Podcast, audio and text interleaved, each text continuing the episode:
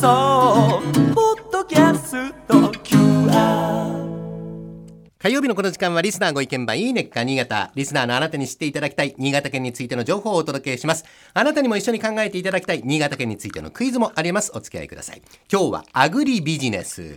アグリビジネスというのはアグリカルチャー、農業とビジネス、事業を掛け合わせた造語。農業に関連する幅広い事業のことを意味しております。で農業の6次産業化という言葉も最近よく聞かれると思うんですが、6次農業基本的には一次産業なんですけども加工などの二次産業さらにはサービスや販売などの三次産業まで含めて一体化して農業の可能性を広げようと、うん123次産業を掛け合わせていることから 1×2×3 イコール6なるほど。6次産業化と言いますが、まあ、足し算しても同じなんですけどね。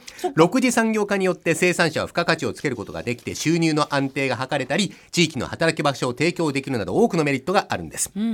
で、新潟県内でも6次産業化をうまく取り入れて、アグリビジネスを立ち上げている方々がいらっしゃいますので、今日はご紹介しましょう。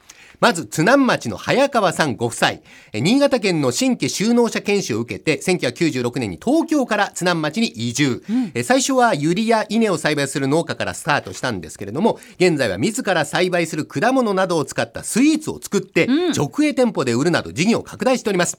で農業を始めた最初は収支がマイナスだったり失敗も多く経験したんですが、地元の方の助けもあって農業を始めて3年後にはユリ畑が3倍、田んぼは10倍の規模になるなど、周りの方も驚くほどの成果を上げております。す早川さんご夫妻の農業法人の名称、フェアリーズファーム。えー作物には妖精が宿っているという考えから名付けられました。で農業に携わっている中、日本有数の豪雪地の津南町、甘く美味しく作れる夏秋いちご、夏秋と書いて夏秋いちご。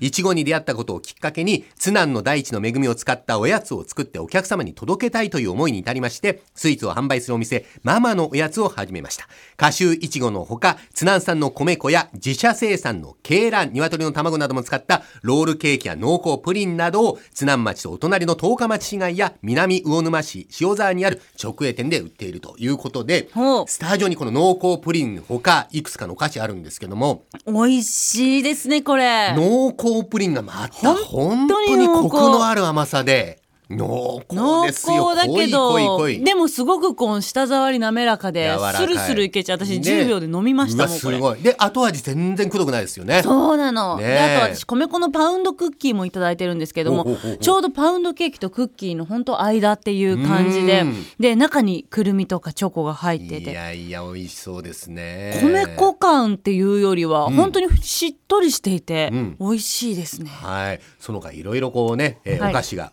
いちごを先ほどね言ってたいちごを使ったこれカシューいちごを使ってるんですかね？はいそうでしょうね。生チョコいちごとはかい。いちごメレンゲ、んあといちごのロールケーキ。こいやー後でゆっくり食べたいな。あのお母さんがお子さんに安心して食べさせられるおやつをコンセプトとして親子連れの方に特に人気だそうです。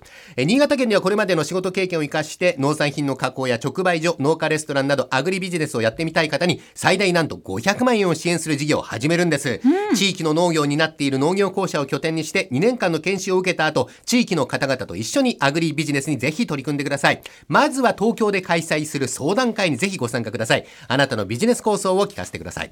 相談会は7月21日の火曜日に日本橋のブリッジ新潟で実施します。詳しい情報は新潟アグリビジネスで検索してご確認ぜひしていただきたいと思います。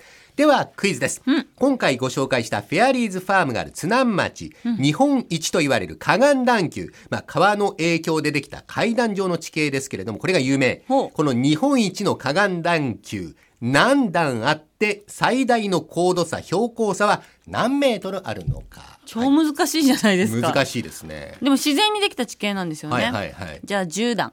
10段で大体大体何メートルぐらいの高度差標高差。